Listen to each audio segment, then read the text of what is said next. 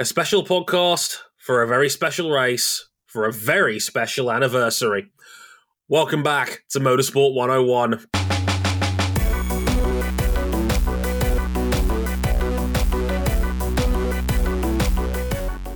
Hey everybody, welcome to episode 445 of Motorsport 101. I'm your friendly neighborhood host, Dre Harrison, and I've been delightfully informed by our by our stats department, and by stats department I mean Jason, um, that this is my 400th appearance on the Motorsport 101 podcast. Go me! That is terrifying that I've now Dre. done 400 of these. Dre, will you turn in your school project already? I know it's like nine years overdue, but uh, do you think it, do you think I can still get a first on this? I'm I'm not sure personally, but uh, we'll have to see how the marking process goes for it. I'm not sure Turnitin will accept a project that's uh, nine years over, but uh, it's worth a shot, right? But uh, yes, this is my 400th show. Thanks to everyone that stuck around for all these years. It's a, it's a, it's still a, a genuine pleasure to be able to do this um, with the most incredibly talented colleagues I could ever wish to to work for uh, and work with. It's um, it's it's a genuine honor and uh, thank you to everyone um, that's been listening for all these years. I mean, I we're coming up to nine years in October, which is wild to say the least. Um, so yeah, cheers everybody for that. And uh, once again, I get I'm in the fine companies. You can probably already tell Cam Buckley, who is uh, he he the, the check has come through. The bribe has has been confirmed. We are doing an Amon preview. So uh, Cam, how's it going over there? You know, just the, the the wires connected in my head. I'm pretty sure this is like year number five that I've been here. yeah, uh, because I first rolled around here uh, for the 2019 Le Mans special. Um, it's been fun. You know, had some good times, had some bad times. Um, had some times where I've wanted to hit RJ with a steel chair. But uh, you it's know, of the experience. it, it really is, and uh, you know, of course, an incredibly special occasion this time where we are on the uh, 100th year since the first 24 hours of Le Mans. Um, and special not just for uh, the centenary reasons, but it's the big return of big manufacturer support to the top class. Uh, Toyota are no longer alone. In fact, we've got a, a bevy of manufacturers from all over the world, all coming in vying for overall honors. It's going to be a fun one. It is, is going to be a very fun one. And, um, well, what, what more can we say besides one, this is awesome, and two, uh, our other co-presenter, Mr. RJ O'Connell, is actually reporting to us from Le Mans itself, which is, I guess, this, this is the way of knowing that we've made it. We've actually got a journo out there covering Boots it. on the ground, baby. Uh, boots on the ground, asses in seats, or in this case, bunk beds. It's RJ O'Connell. How you doing, big man?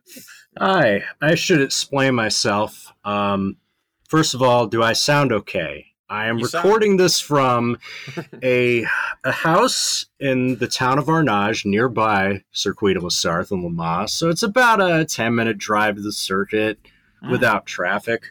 Um, a wonderful gentleman by the name of Mark, uh, who works at Oreca, who of course construct every LMP2 chassis in this field. They consult with the development of the Ferrari 296 GT3, which you'll see in this race next year. Uh, they've done they built a lot. Um, Mark and his family were nice enough to have the entire crew of DSC over to stay with us, um, which includes me staying in a garage with two sets of bunk beds. So I'm in Beautiful. close proximity with my deputy editor Stephen Kilby, who's been on the show before, and photographers Peter May and David Lord. I got to tell you, I have never spent so much intimate company in the, in the presence of heterosexual British men.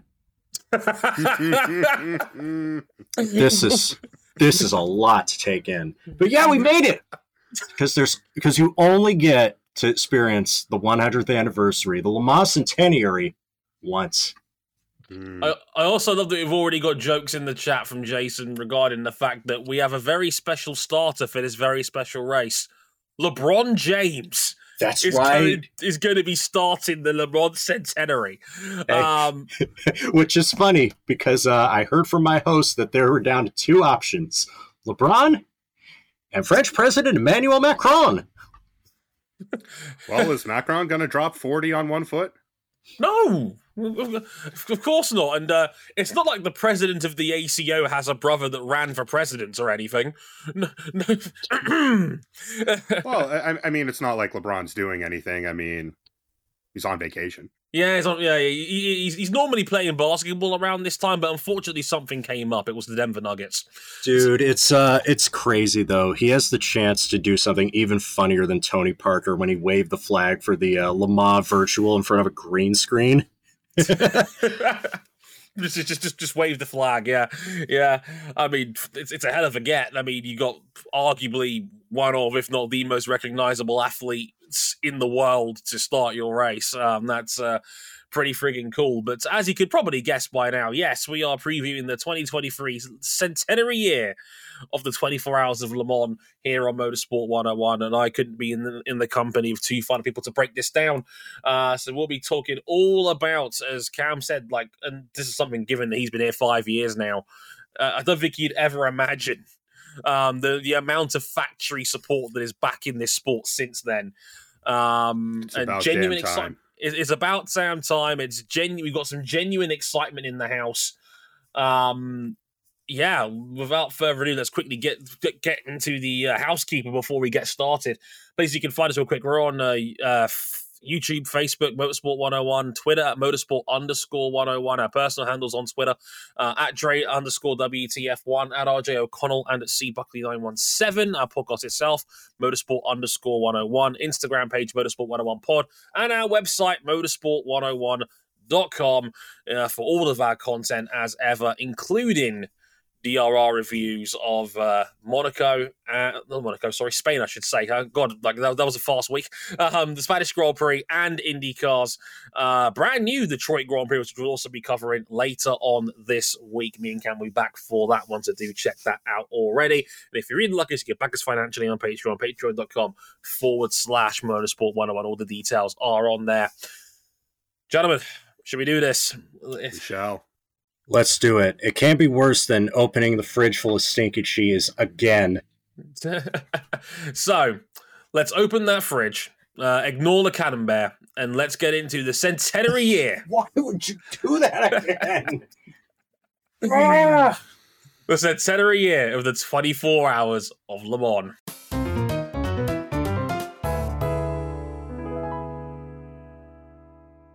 Welcome to the Le Mans Centenary, the biggest top class field in 12 years, the first proper Le Mans of the hypercar era, 100 years on from the inaugural run in. It's been sold out for months, and after Sunday's test, it seems like a sudden and unexpected balance of performance tweak has put at least four, maybe five, of the big manufacturers close together on one lap pace but one lap speed or even full stint speed only goes so far in a 24 hour race where anything can happen. I mean, Cam, before we get into it real quick, because remember every podcast is someone's first, what exactly was done to balance the books of the field here a little bit? Um, well, it was kind of unexpected for a reason in that the ACO explicitly stated that the BOP was set from the start of the season until hmm. after Le Mans. They didn't do that. Whoops. Uh, um, and the biggest change, the change that really was necessary, but I don't know if I particularly agree with the way they've gone about it, is well, they uh, they shot Toyota in the knee. Um, they're carrying an extra 37 uh, kilos of ballast. Um, Ferrari got additional weight as well. Um, Porsche got a couple extra kilograms, but nothing of significance, as did Cadillac. Um, and it's the purpose of this is to try and bring everyone a little closer. I mean, we've had kind of a a fairly set grid so far where you've got Toyota way out ahead of everyone, which is what you'd expect. Yeah. This car has been running since 2021. It got a big upgrade this year. They're the only ones with real continuity all the way back to 2012. Um, they've been running every year at Le Mans. And uh, they've got the car that's got the most mileage, the most time, the most refinement, and a pretty damn solid set of drivers. Oh yeah. um, and then you've got Ferrari, who this is their first official prototype since the mid 1970s. Um, sadly, the uh, 333 SP of the 90s has been retconned from Ferrari lore. Great car. Mm. Um, and they're coming in off of the back of AF Corsa, who have been running GT Ferraris here again for over a decade. They know this place. They love this place. They've been very successful. And uh, kind of a who's who of both Ferrari GT drivers and, as some would call them, Formula One rejects. Um, they've shown pace thus far this year, but not much else. And then it's kind of everyone else. You've got the LMDHs with Porsche and Cadillac, who have been kind of in a second class citizens under the regulations so far. You've got Peugeot, who, ooh, um, I don't- I don't More on them where later. start with them. More on them. We'll go. We'll go in, in depth each team by team. But really, it's it's been those two for Toyota, then Ferrari, then everyone else thus far, uh, and then way behind everyone else, Glickenhaus and Vanwall. But that's kind of expected. This BOP change is really there to try and compress this grid a little bit. Now, I don't think we've seen what these cars can really do over a lap. We've had the test day. We're barely under the three minute 30s. Pole last year was a 324. right. Hmm. There's more to come from everybody. Um, but that's the purpose. That's the idea of this BOP change. Sure. So, let's break down all the big name runners and riders. First and foremost, let's get into the. F- I, I, I think it's fair to say the favourites going into this Yeah. uh, 100 centenary year. Without Toyota. Uh, Toyota. Um, two cars as ever. In the number seven, uh, lucky seven, Mr. Conweezy, Mike Conway. There's Maria Lopez and, as, as I like to call him on this show now, Coach K, um, the the much more fun and exciting Coach K, uh, Kamui Kobayashi, Mm. and Of course, lap record holder at this place, with the current layout of the track, and generally uh, bad fast. And also, by the time you listen to this, newest NASCAR Cup Series ringer. He'll be at Indianapolis Motor Speedway. Mm, Looking forward to that. That's going to be fun. Okay. Also in the number eight car, we have uh, the the un- the unifier of Japanese motorsport in many senses, Sebastian Buemi. Uh, we have that guy that was in F1 that one time, Brendan Hartley, who you all know is far better than what his F1 career ever suggested. Without doubt. And as capital letters, RJ, I'll let you introduce the last person. It's only fair given you wrote it. the boy from Kure, the 2017 Super GT champion, the 2022 World Endurance Drivers champion, the 2022 Le Mans winner on debut with the Toyota squad, Ryo Hirakawa. God, that kid is so much fun to watch drive. But yeah, Toyota's won five in a row, but the naysayers will always tell you it's been against reduced competition. So surely a win this year would silence the narratives, at least if the balance of performance nerf hasn't overcorrected. I think uh, I think operationally, like regardless of whether they've lost about a second and a half per lap or whatever they're claiming this change has done, operationally, they're still the best drilled team. They have the most continuity and they have the experience of having done it before. This is the most important Le Mans that Toyota has run in a long, long time because this is the most competition that they've ever faced. And I still feel confident that they can get the job done with either one You of their to lineups, hope. to be frankful. Well, you'd have to hope because if they don't win, given how the the cards are stacked, it would be cataclysmically embarrassing. Uh, as I said before, this car has been running since 2021, way longer than everyone else's. Um, no, I don't count the SCG 007. Um, they've got really solid hands everywhere. Um, but in those years, and ever since they started their winning streak, really only last year did they put together a clean Le Mans. Um, I mean, 2021 was a shit show with their fuel cells on debut with this car. Um, and not so much their fault as it was FIA metering equipment. Where have I heard that one before? Mm. Um, hello, 2014. Hi, hi Uh, Daniel. they haven't they haven't been perfect this year either. Um, they've been better than everyone else on reliability, but that's because the bar is resting somewhere, um, somewhere below the Peugeot's top speed down the Mulsanne. Uh, really, I think I think RJ kind of hit the nail on the head. I think I'm not expecting anyone to have a clean Le Mans this year because the temperatures are so high and because we've seen everyone have uh, imperfect armor, let's say. But I do think that Toyota's operational continuity sets them apart from everyone else. They've been at this the longest out of everyone, uh, not on a brand level, but on a you know this team. This team has been here since 2012 in one form or another. Um, and they've also been equipped with the ability to basically just go and test and keep testing and then test some more. And so they have uh, just way more miles on their car than everyone else. If something does go wrong, they're going to know how to fix it and fix it efficiently. Yeah. Um, they've got to be the favorites just on that continuity alone. and that's before you get to the fact that their car has been dick flattening everyone up to this point this year yeah. before the BOP change. And even with that BOP change, Yeah. I do we really think they're like fourth fastest from the test day? I don't think so. I was going to say, how No, significant they is were- 37 they were- kilos?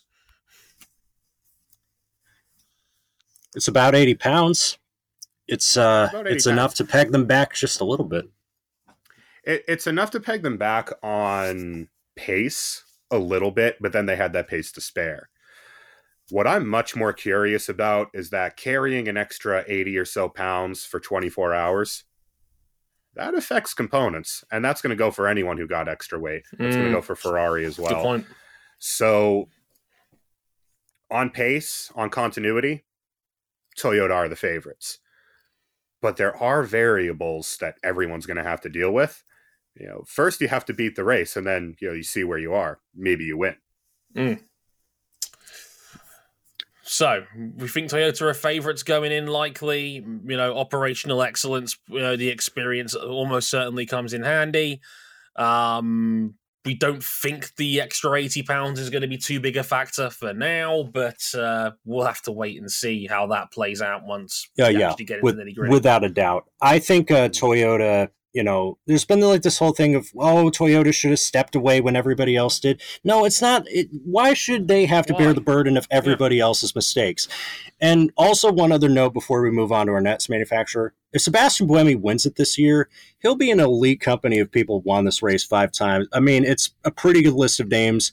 Emanuele Pirro, Frank Biela, Derek Bell, Jacky Ickx, and Tom Kristensen. it's a good club. And he's still a year older than me. Fuck me, I am getting so old. Uh.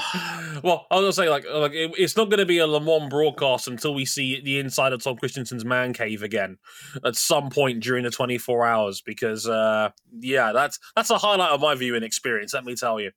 Um, right, let's talk about Maranello and the prancing horse.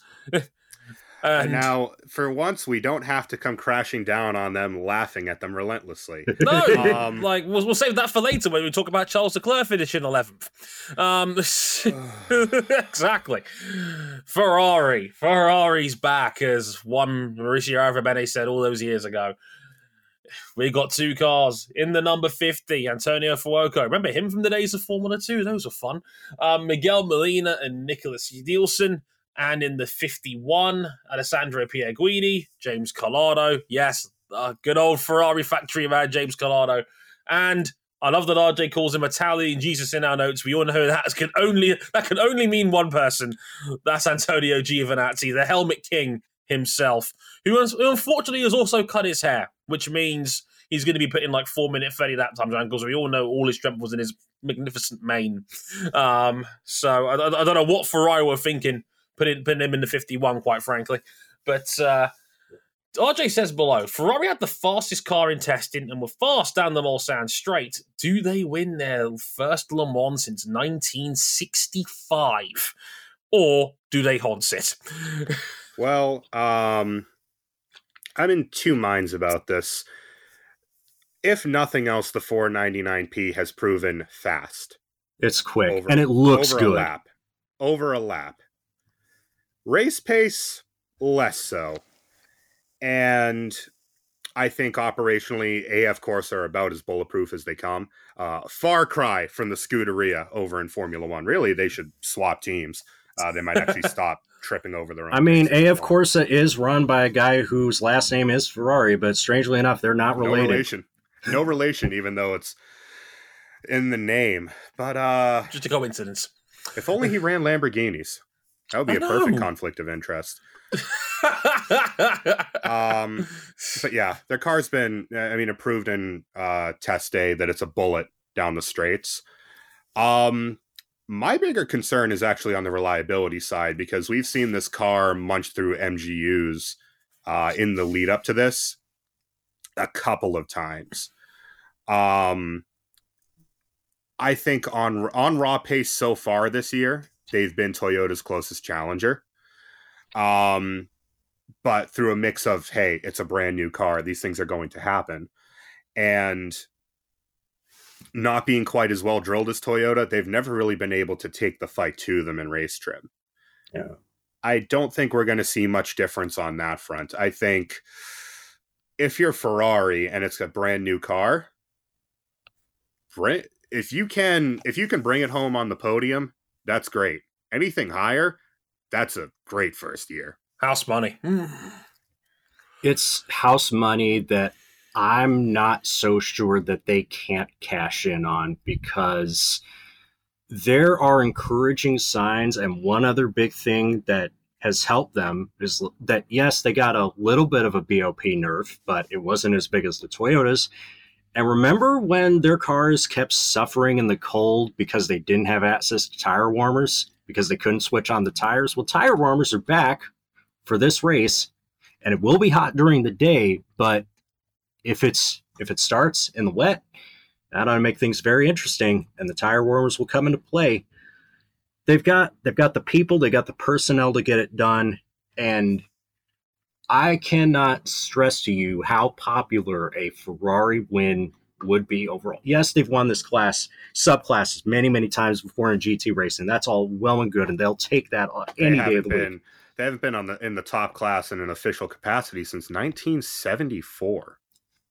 My editor in chief, Graham Goodwin, was like a year. He does not have cognitive memories of the last time Ferrari has won this race outright. Yeah, yeah, 1965, and of course, um, that was after picking a fight with Ford, and then Ford rammed the entire budget of the United States down their throat. USA, USA, USA. It's, it's not been You know- highlighted in, in mainstream media at all, has it? Yeah, you know, Ford Ford spent enough money to launch a few Saturn Fives at Ferrari Yeah, and to and win a for- to win a dumb race. yeah, that's right, and that's why uh, people around the world love to collect Damon Cobras. Uh, I think the Ferrari 499p. Um, I, I think they've got as good a shot as any to to win this race on debut. I'm not betting the house on it, but I feel more encouraged.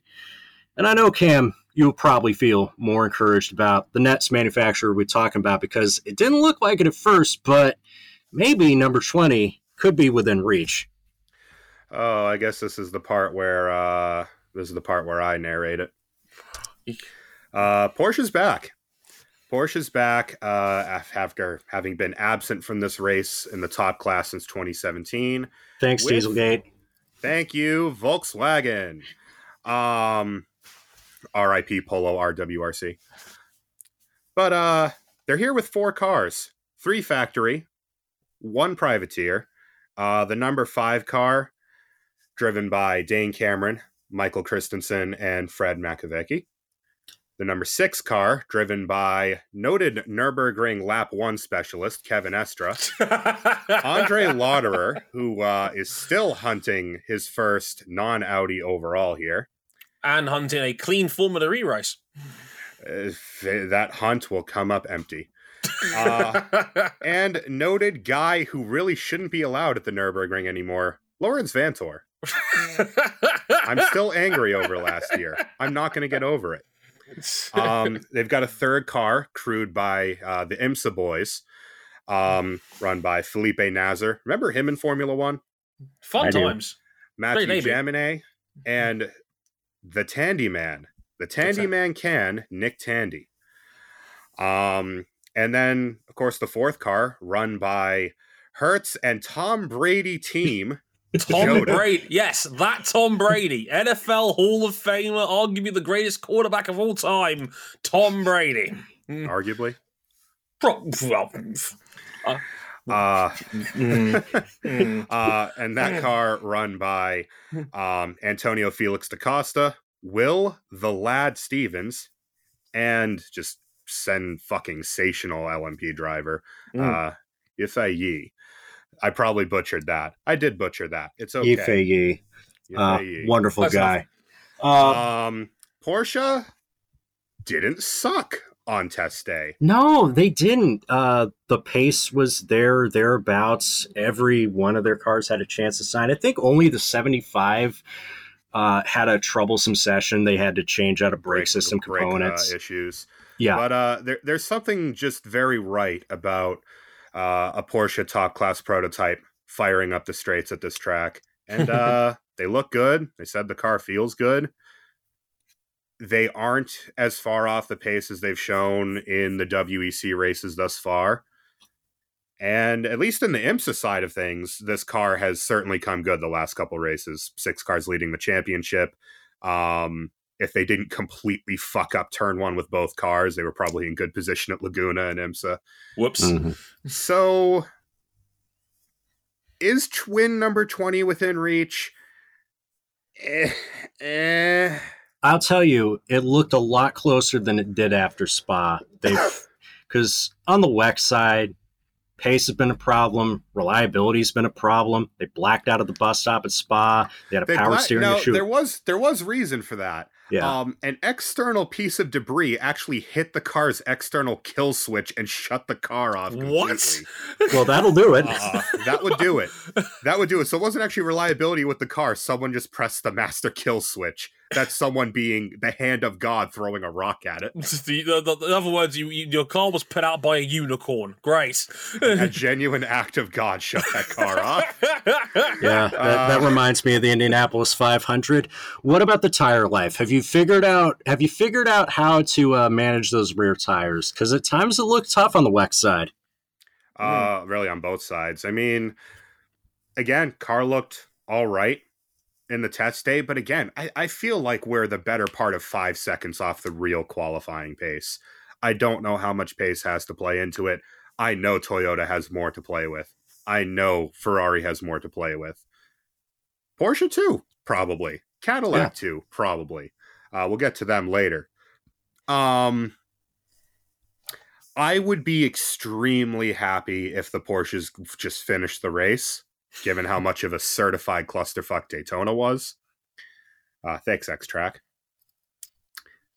If they get a podium, I'm mission complete. I'm super happy. if they win the race, you will never fucking hear the end of it. You are going to be clear. You're going to be up to cruising altitude about thirty-five thousand feet, helicoptering up in the sky. It's going to be. It's going to be insufferable. You- Um, you, you think you think RJ blew out your ears on the Indy 500 podcast? We're gonna need to redefine the the audio I- I- limits I- I- of Riverside I- FM. I, I, I was going to say, like, you do not understand the editing that I had to go through during that Indy 500 review. That was You're the gonna most. need to ban me from this podcast. You That- need that to was- ban me for the week We've done done 445 episodes at this point. I don't think we've ever had anyone pop off that loudly over Josef Newgarden's Indy 500 win. RJ O'Connell, don't ever do that again. Do you understand? Uh, can I can I leave you with some uh, some other notes? Uh, Sure. Dane Cameron trying to become America's first overall winner since Davy Jones in 1996, also driving a Porsche. Andre Lotterer trying to join that uh, list of elite four-time winners of this event. I'm surprised he never got it before he left the pro top class the first time.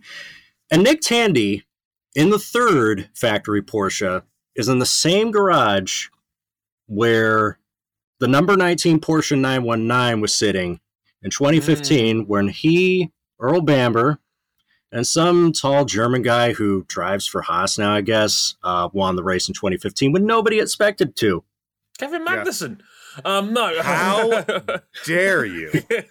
Um, yeah, I mean, uh, there's something about the the other Porsche at this race in the last few years, and we haven't really mentioned it. Those three factory cars being run by a dude named Roger. Roger Penske. Just So about the only thing that Mm. Roger Penske has never won. He has never won this race. The last Wow. real uh the last real attempt by Roger being in 1971 with a Ferrari ironically up against a just overwhelming armada of Porsches. Um there's there's something very ironic in that statement. Um hey he won Indy this year. Yeah, and, and, and and Newgarden was no favourite going into that this year. Let me tell No. you, Newgarden was was twenty five to one. I, I did, did the digging on this. He was twenty five to one to win the five hundred on the day of the race itself, given he was seventeenth. And well, we know how that story ended. Me Oh, peeing I in should have Arjun put some money O'Connor Should we get to our other LMDH manufacturer, Cadillac Racing? This is split up into the two cars operated by Chip Ganassi Racing under the Cadillac Racing name. The Blue Deuce, the number two with Earl Bamber. Hey, we just talked about him. Alex Lynn, uh, driver of noted single seater claim, and Richard Brett Westbrook, just a gritty veteran of sports car racing across He's been multiple here categories Forever for GM. Mm. The gold number three of Sebastian Bourdais, Le Mans native, who has won his class but never won overall. Renger van der Zande, you can sing it to the Mario Underworld theme or KC and the Sunshine Band, it's up to you. And of course, Pancake Fen, Fiend, and Iceman Scott Dixon as your third guy. Oh, and Yeah, yeah, also, yeah, the plus one happens to be Scott Dixon. The, the, pl- the pl- plus one's only only one of the greatest IndyCar drivers of all time. Okay, good. and the plus one car is from Action Express Racing, perennial IMSA powerhouse, the number 311 for you fans of uh, late 90s, early 2000s rap rock, Pipo Derani, Alexander Sims, and Jack Aitken. Cadillac's cars weren't setting eye opening times in the testing, but they were clocking in a lot of tests. They've been durable. Is that enough? it's weird to think that in our lifetime, this is actually the second Cadillac Le Mans program, yeah. only because the last one was so forgettable that just never really came to anything, and then GM killed it as the as the potential rolled up uh, with a new car for 2002, and then they just put a bullet in its head at the end of the year. Uh, Cadillac, they look fine. That's really about all I can say about Yeah. them. They've looked They, fine. they look fine. um but They're they there. they're they are there um i struggle to actually find a whole lot to say about them because what is there to say that we haven't said about them in imsa. They're really bulletproof operationally. Mhm. they are they've got two cars piloted by just look again your plus one is scott dixon one of the greatest drivers of the modern era. Um i just don't know if the car has the reliability over a distance given what we saw in Sebring and with the action express car at daytona um and there is one big achilles heel to this car that we've seen pretty much everywhere they're just getting bulldozed down the straight by just about everyone. Which is strange for a car powered by a large, naturally aspirated V8 engine, which, if you Oh, love those everything else- sounds, everything else is turbocharged. Oh my god, the sound, the sound yeah. this thing makes is you know, it's it's crazy. It's not even the best sounding car in this race, and we'll get to them in a minute. But Mm. We'll get to them Dude. later. Um, yeah, it's it's if Cadillac are going to make a play for this race, first of all, again, for anyone in this first year of these new cars, if you get to the end of the race, that's job well done. that's that's job number one done. You need to beat the race first. But if Cadillac is going to make a play at the at the overall, I think it's going to be part of it being in the rain because we know Cadillac's cars since they re-entered prototype racing have always been real damn solid in rain. Hmm. And there is some predicted for Saturday. hmm There is. Um, and on hoping that this car holds together better than everything else around it, as mechanically it's a little bit less complex than all the cars around it. yeah. I think That's all the they. poten- those I think that's what they have to hang their hat on. Yeah. Cadillac's time in the early 2000s is defined by just, ah, they're there, but they're not really presence. This generation with the V Series R, I really think that there is something there, but they've got to show me more as practice develops, which I'll know about in the next coming days after we record this, and probably by the time you listen to this episode. Mm. Oh, I can turn this one around quick. Don't worry about that. I, I, I got you. I got you, Chiefs. I got you. But um, Um, shall we? Shall we get to? Oh, um, Peugeot. Peugeot, and I like how in the in the set list there's just a man meme with a dead Peugeot at the side of the road. It's Um, very good. Just, look. just, just, just, man. Uh, I will say Peugeot t- brought a, ho- a trophy home today. They won something. They won their pit stop challenge in class. woo. Um, unfortunately, I think that is just about the only hardware that they are bringing home this way. Look, look Peugeot stink. They th- this is the race that this car is built for. The wingless wonder. Uh, you wonder how it can get around corners, and really, it barely can. Mm. Um, amazingly, in test day, they actually had the best reliability out of all the top class cars. Huh? Yeah.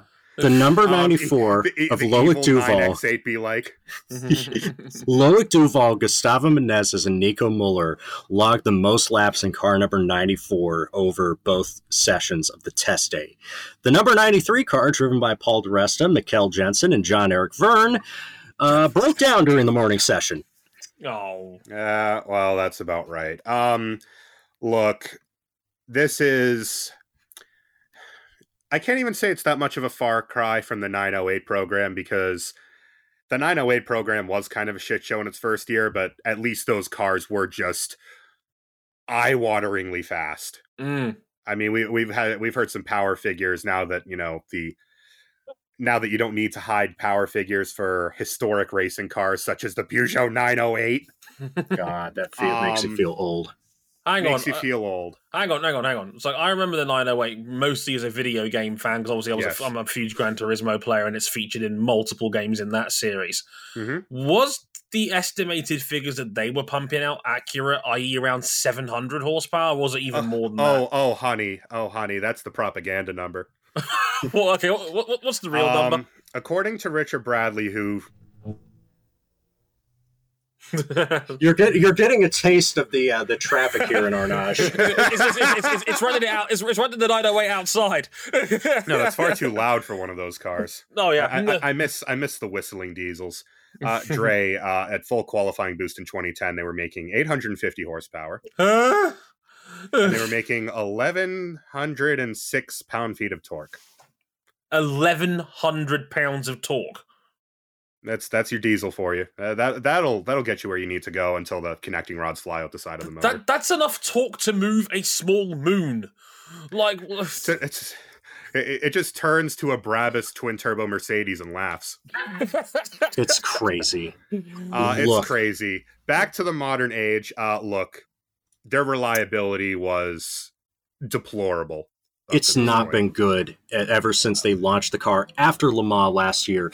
And while they have reworked the inner workings of the gearbox uh, to, they've completely Forget torn it that. down. We had RJ. We had a dude like saying goodbye to his wife and kids with That was Loic Duval. Loic Duval was like, "If this car kills me, tell my wife I love her." like Duval was out here going out to sea, knowing he might not return. Uh, like, like it, and it's been just a the quantity of reliability problems all over this car. I would be flabbergasted if these two cars make the flag.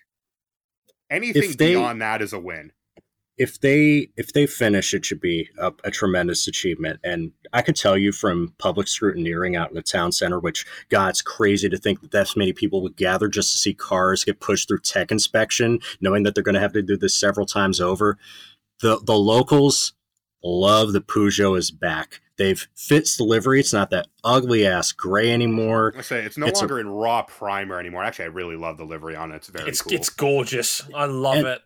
and it's I like the concept. I would love for this to do well. I just I've talked with people inside Peugeot and they're they're they are they're not counting they're they're really not getting ahead of themselves here. They just want to finish this race and see where everything takes you. But I have Oh. heard good things that uh things are looking up for them.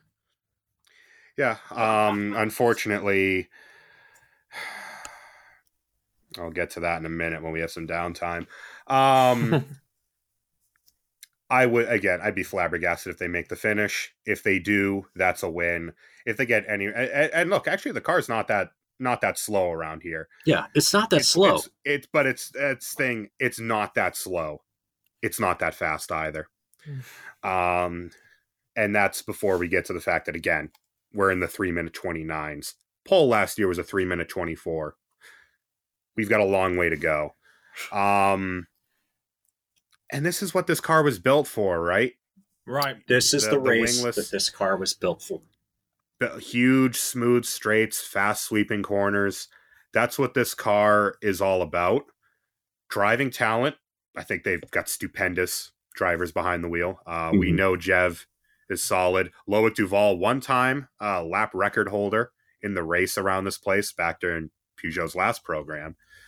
Um, as far as the manufacturers, don't be last and you'll probably be happy.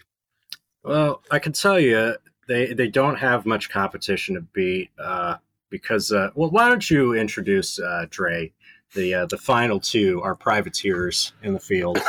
Privateers. Well, we have Vanwall first and foremost. Yes, that Vanwall, the Floyd Vanwall racing team, or as RJ puts in his notes, quote, and I and I and I read this here politely, "Fat gangster's latest scam."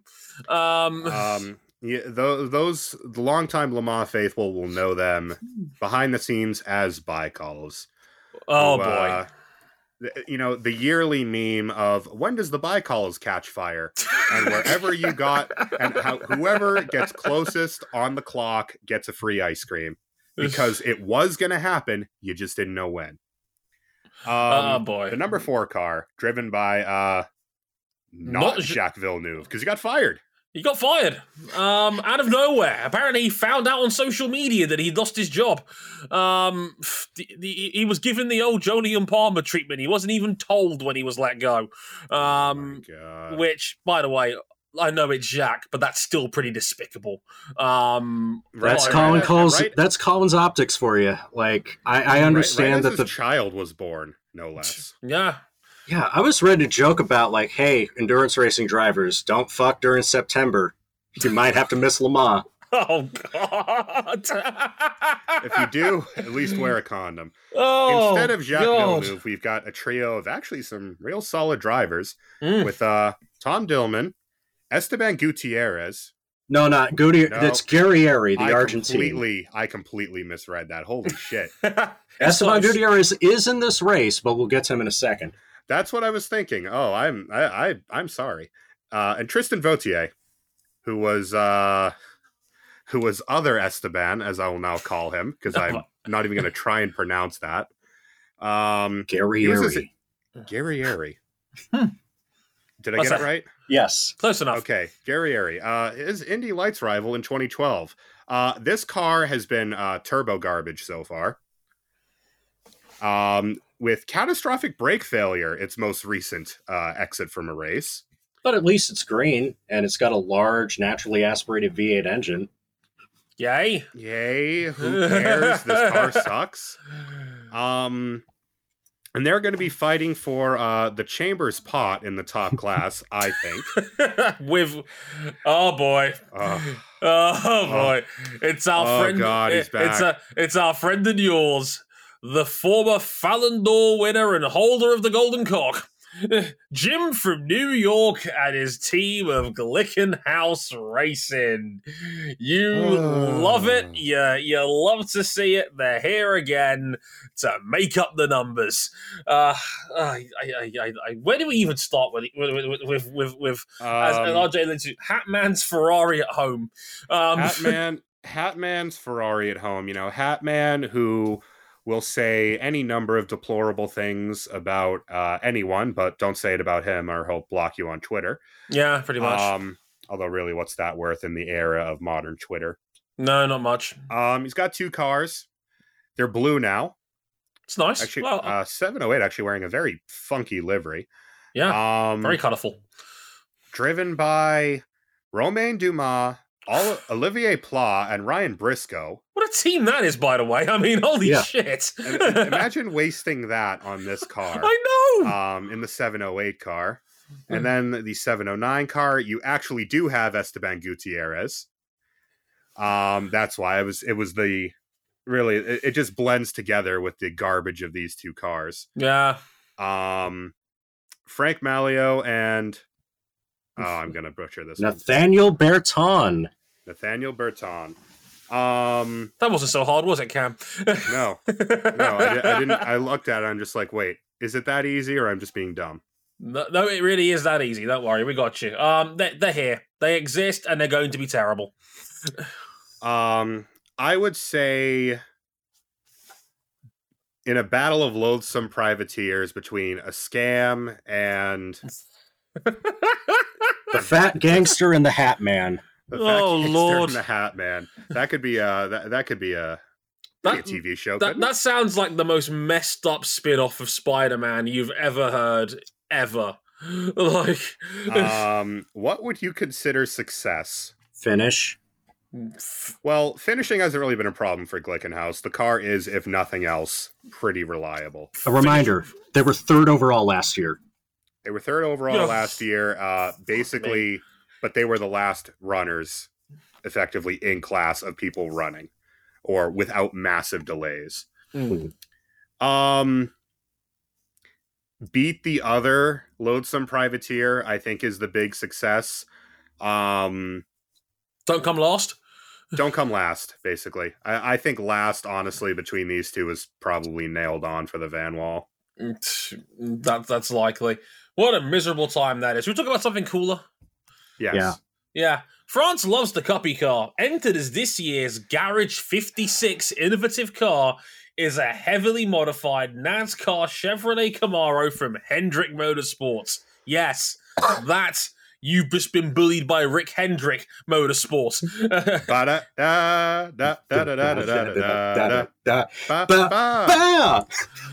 Etc. Driven by our friend and yours, IndyCar specialist Jimmie Johnson. yes, that Jimmie Johnson, Mike Rockenfeller, and yes, everyone's fa- everyone's third favorite Formula One driver, Jenson Button.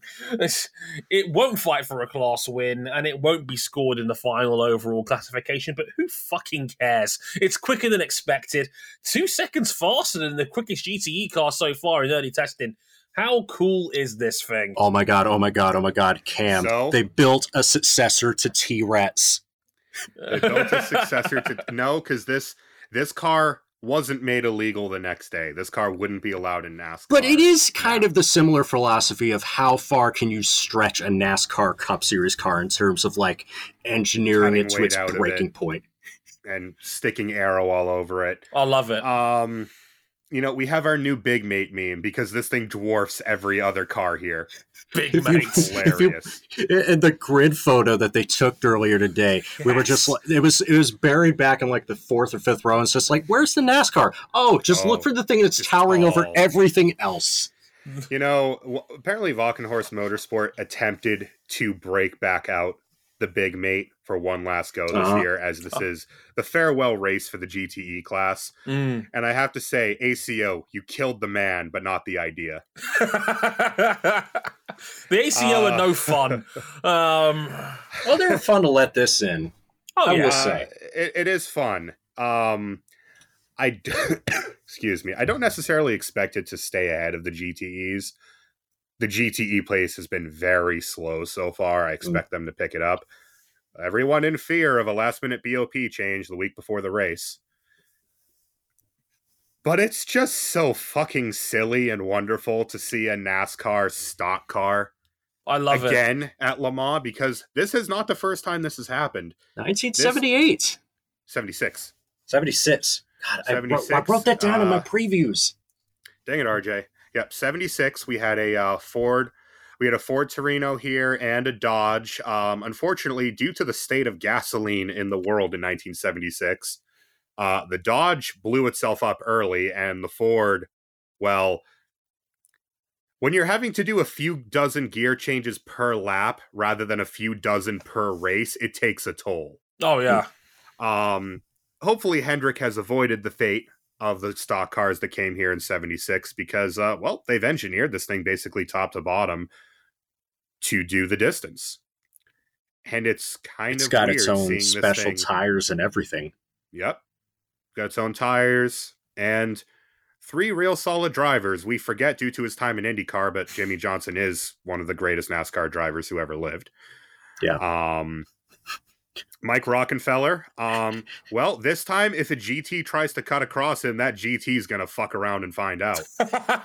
Yeah. Uh, by the way, you forget that Mike Rockenfeller was part of the crew that set the all-time distance record when it won in the 2010 24 Hours of Le Mans. Mm. I didn't forget last year of the big diesel motors. Um, and then was in that car the next year when a GT car sent him into the shadow realm. And you know who that driven car was car was driven by? The man responsible for the NASCAR charter system. Thank you, Rob Kauffman. Fuck you, Rob Kauffman. Um, and Jenson Button, who actually has run here before, uh, back with the BR1 squad a couple years Yeah. ago. oh yeah. And uh, Who were they sponsored by? Couldn't tell you. yeah, yeah. World events, TM. Um, I really hope this car sticks the landing. Of course, it's been it's so different to everything else. It's been very popular uh, with everyone at the track. I hope this car finishes. Very much so. I do too. Like this thing is incredible. Like Jenson Button said best. You think the Cadillac sounds awesome? This thing that'll wake your neighbors, man. It it it was physically tiring him just from the sound he had to get new earplugs. It- It's it's so much fun. Like Yeah, and, and they're doing remember, the NASCAR, pit stops motor- too.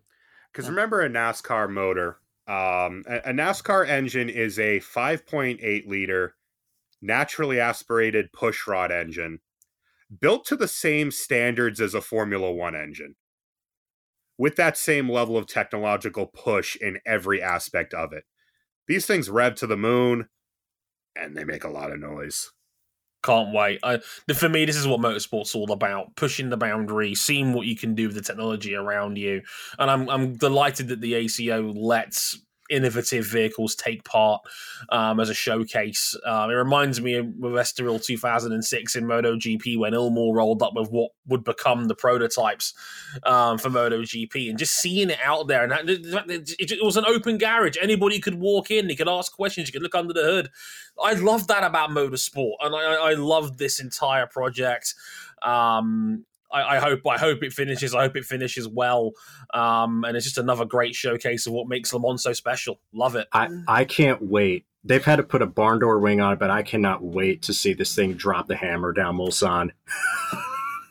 This thing's carrying so it's actually not all that fast down the Mulsanne because it's carrying so many spoilers. yeah, Where where it's actually killing everyone is like on traction events because it's so heavy Mm. and because it's got so much power. For the first half of the straight, it's cooking the GT cars.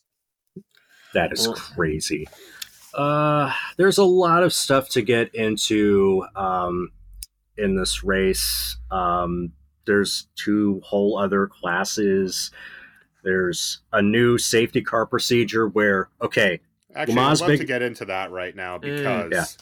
since 2010, I believe it's been there's been a, a three safety car rule at Le Mans, and because you are not allowed to catch the next safety car queue, you actually have to wait for the next one to pick you up. If you pit at the wrong time and a yellow comes out, it destroys your race. yeah, That's I I've- it. You, you I- I lose a don't like minute to a minute and a half No, I've through no liked fault that. of your own.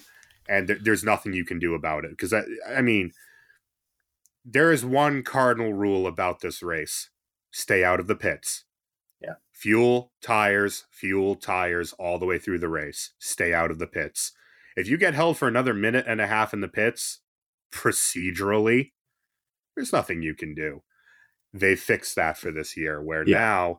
now um, they're going to try and bring the entire field up into one massive safety car queue at the end of a safety car um, by adding in merging, wave arounds, and dropbacks into the existing safety car system. There is a downside to this. It does take about a half hour to get a 60 plus car grid all together from three groups into one in an organized fashion.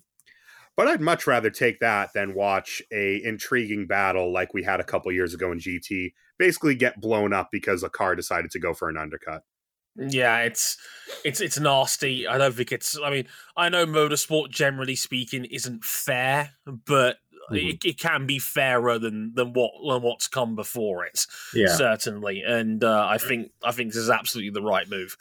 And and also to that end, you know, it's very rare for a safety car to come out in Le Mans. They will typically deal with it, some mild to moderate incidents with slow zones anyway, where they put uh, one section of the track under a full course yellow. Uh, and also, like, yeah, it's 30 minutes. That's 148th of a 24 hour race. You've got time. If it, if it doesn't mean, if it means that we actually have subclass battles that have juice by the end of it, I'm okay with it. Absolutely. Like it's it's a, it's a 24 hour race. We expect tons of yellow. We expect slow zones. We expect to be big pauses in the action. I'd much rather you take 15 20 minutes longer to get a race going again under green in a 24 hour endurance race and everybody has as good a chance as possible of being able to win rather than just chance screwing somebody over like that. I'd, I'd much rather take the time. I mean, that's the whole point. It's time. Take the Mhm. time and let's, and let's let, let's balance the books as best as we can, um, rather than have it be decided off them by timing, which I think is nonsense. So Yeah. yeah, I'm I'm all for it. Yeah. Um, a lot of other stuff in this. I mean, Corvette Racing, you know, they've been a singular factory team for so many years, and this is it. This is their last roll of ride The dice. before Corvette Racing becomes Audi Sport, customer support, and all that stuff.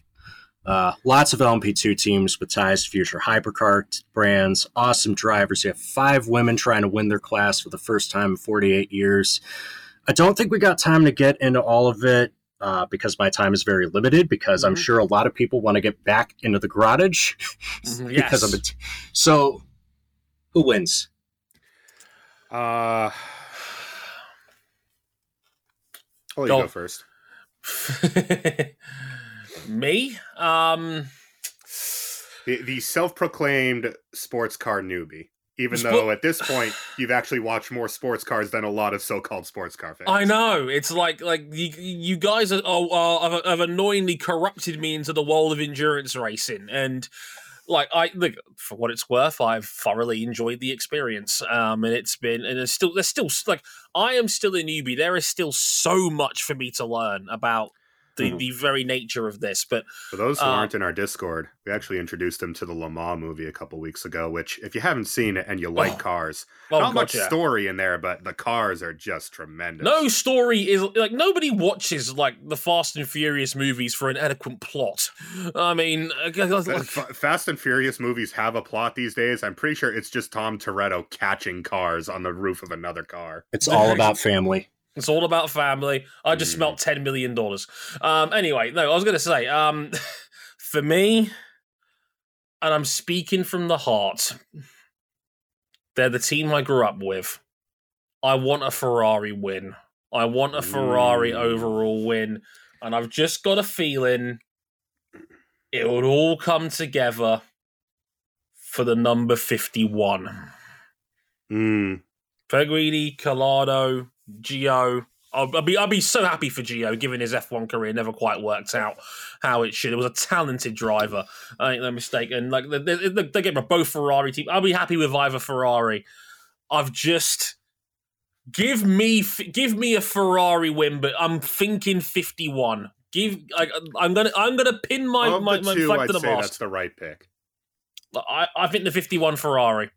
Just that, that's me. What do you reckon, Cam? My endurance racing brain tells me Seven. tells me tells me actually it tells me eight because the seven Toyota always has a cartoon anvil fall on it every fucking year. Even though I, I would I would be over the moon with another Coach K win, but my heart. There's just something right about it going up these straights on this hallowed ground. Which one?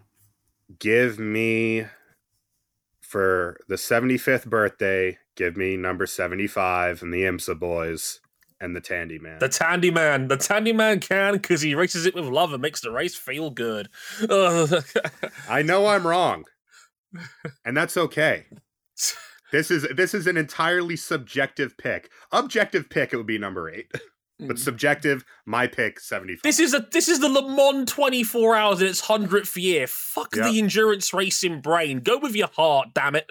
Uh, like, I, RJ, that's what right. and, and again if, if porsche rolls up with number 20 you're gonna have to ban me from the show for at least a month Well, big for if. me, for me, uh, my endurance racing heart feels that. I- Call me, call me biased, call me what you will, but this is not the same Toyota that threw away victory at every opportunity. This is a much different Toyota team. They are the benchmark, and for me, I think for Mike Conway, Jose Maria Lopez, who has never caught a damn break from us, Mm. and for Kamui Kobayashi, a second Le Mans win would really cement their legacy. They already have two world titles, but I'm sure they want to catch up to Buemi's accomplishments. I think the Toyota is the 7 same- wins Le Mans. this is the same as the other you know the other leg of the triple crown that we devote so much time to on this show Mm. this race is what you're here for Absolutely. endurance racing championships those are all well and good le mans is a piece Le of the Mans. triple crown for a reason um in my opinion when it's good it's the greatest race in the world Yeah. um if I i were agree. to pick my favorite ever race from any category it would be a toss up between two races in 2015. I know Dre knows the other one, but the other one would be the 2015 edition of this race. It's an incredible Um, race. Even I, even I know that. Mm. And one day we'll all sit down and watch the two endurance racing titans just beat each other with increasingly large chairs. But um while I don't necessarily love how the ACO went about the BOP change, given they said one thing and then did quite another, I hope, if nothing else, we get a good race in the top class. This race has been hyped for so long. I want it to deliver. I want to believe that after a rough period for the World Endurance Championships top class, that we're finally back in another golden age. Let's hope the very best. We wish everybody a safe and, in, and plentiful race. May they all get back safely. We all know this is also one of the most dangerous races in the world. Let, let, us never Um, forget that too. I mean, and this year, of course, I know RJ's seen it in person, but the 10th anniversary of the last passing we had at Le Mans with Allan Simonsen at the start of the Mm. 2013 race. So, to I echo what Dre live. said, Mm. um, this track is one of those giants. It will reach out and touch you if you're not careful. I hope everyone comes back safe. Indeed. Indeed, and uh, that was our preview for the greatest, uh, for me, the greatest race of them all, the 24 Hours of Le Mans. Uh, you could catch it uh, all over the internet. Um, I think in the, for us Brits, it'll be all over Eurosport. They have an incredible team. I I've actually heard of uh, our, our friend and yours from F1, Alex Jacques, will be fronting that coverage, um, and he's, I think he's the best commentator in the world right now for um, for, for motorsport. So delighted for that. So Yeah. ca- catch it on, on British Eurosport over here. It's good. They, they have all 24 hours live dedicated coverage across their two channels. So if you're in the UK like me, please watch along, support support Le Mans. It's a, it's a it's a fantastic exhibition. Support what I'm doing over at dailysportscar.com and racer.com is great. Absolutely, please buy back RJ if you stay can. up, stay up for all 24 hours for me because I'm not going to be able to. I'm going to be working Ah, uh, the afternoon of the Saturday, but the Sunday I have off. I'll be able to watch the finish. I've got a weekend off from from the from the confines of WTF one, so they're gonna let I I'll, be cooking on the Discord. Um, we have um for, for that all all weekend long. I, I really am genuinely looking forward to this and having no one uh, in the actual journalism will bother me for a weekend. So I'm really looking forward to that. Um, RJ, have a fantastic time, my friend over there. Um, enjoy it, savor it, um, and. Uh, report back with your findings next week. Um, we have a lot of motorsport to get through this week as well. We'll be talking about the Spanish Grand Prix uh, as well next time out with me and Cam. We'll be there for that and for um, IndyCar. Uh, there's a recurring theme: beatings. Beatings be the order of the day um, across last Sunday. Max Verstappen dominating the Spanish Grand Prix with a Grand Slam victory, 24 second win. And I- I'll save it. I, I was I was going to save this fact for the for the, the actual episode, but I'll say it now. Max Verstappen has now led the last 155 consecutive laps in F1 at the moment. Is that good? You know, I think I think the solution, uh, if you haven't seen the video, it's very wholesome. Which wholesome content with Max is quite rare. Mm. Um, you know, we should just have uh, we should just have Penelope slamming a stuffed animal into his face midway through a race in an actual event, rather Yeah. than just his sim racing endeavors. just, just just to balance the books a little bit because it's getting a bit overpowered at the moment. Quite frankly, it's uh, this know, dominance hits different. The RB19 is so powerful it infected Apple's keynote on yesterday.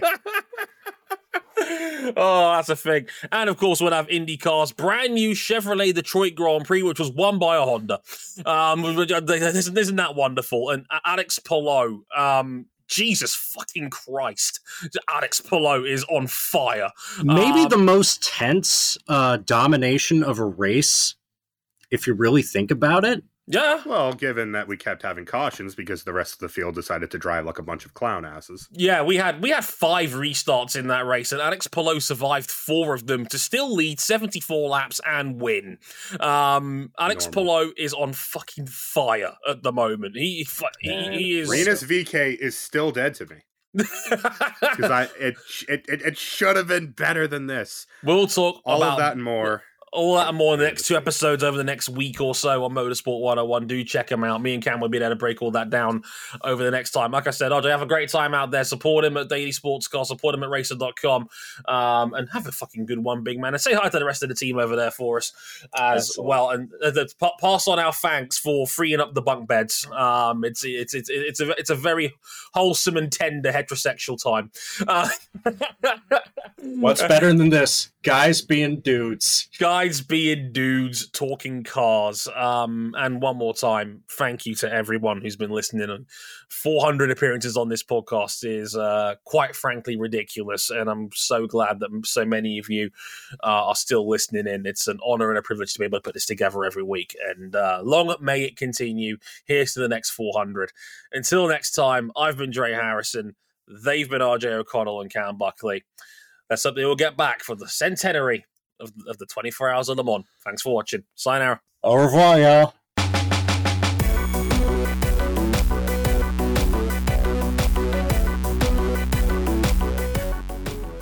Fate of the universe on the line. Give me Nick Tandy.